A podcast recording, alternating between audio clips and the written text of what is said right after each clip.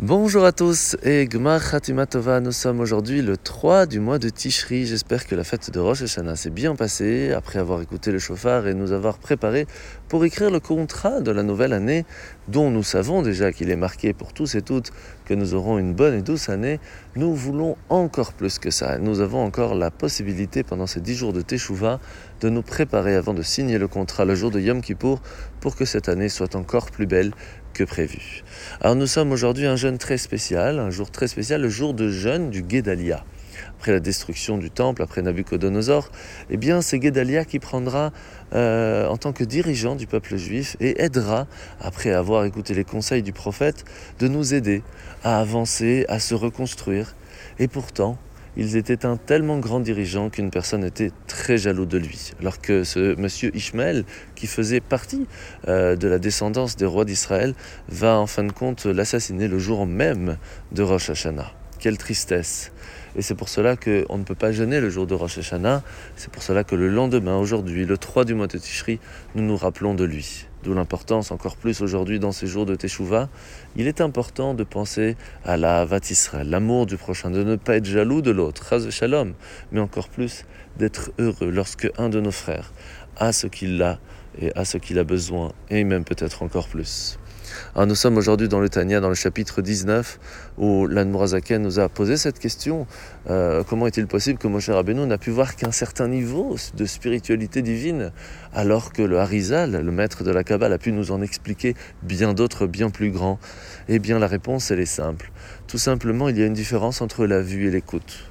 Nous pouvons voir des choses, mais les avoir écoutées ne donnent pas la même compréhension des choses. C'est pour cela que Moshe Rabbeinu avait une vue, même avec ses yeux, pouvait voir un certain niveau de, spiritualité extraordinaire. Mais à un moment, la spiritualité est plus grande et bien sans limite par rapport à nos yeux humains. Et c'est pour cela qu'à ce moment-là, il n'y a que notre compréhension, notre marche va, notre pensée, qui va nous permettre d'arriver à un niveau plus haut. Et c'est pour cela que l'on comprend une chose très importante, c'est que tout ce qui se trouve en bas, dans notre monde ici-bas, eh bien, a un lien obligatoire avec les mondes spirituels.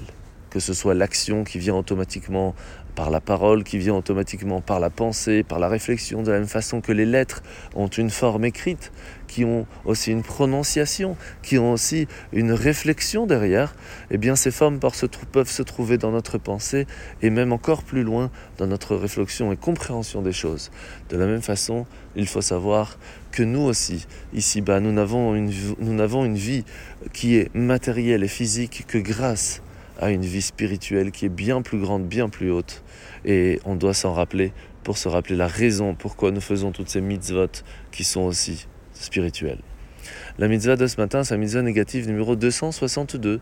C'est l'interdiction à un mari d'interdire à sa femme de profiter de ce qu'il y a à la maison, comme par exemple de la nourriture ou même des habits. C'est un minimum à donner à sa femme.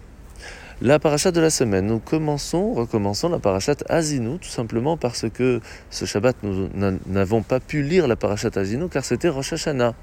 Nous allons donc jusqu'à Shabbat Shuvah, le Shabbat qui arrive devant nous, recommencer cette parachat si spéciale comme on le verra cette semaine.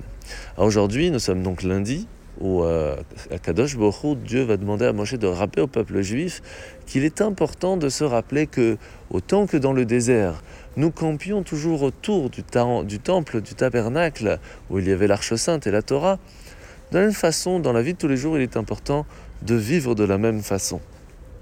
Et cela peut se faire de différentes façons, comme par exemple quelqu'un qui déménage et qui va chercher d'abord à savoir où est la synagogue, où est le magasin cachère, où est l'école juive, et trouver un appartement autour. Car il sait, il a compris que la vie du judaïsme a dans son centre la Torah, l'éducation de ses enfants, la nourriture cachère, la prière, et c'est ainsi que l'on trouve comment vivre autour de cela en souhaitant de passer une très bonne journée, une bonne préparation dans ces 10 jours de Teshuvah pour qu'on puisse le jour de Kippour, Bezrat Hashem, être inscrit et scellé dans le livre de la vie. Bonne journée et à demain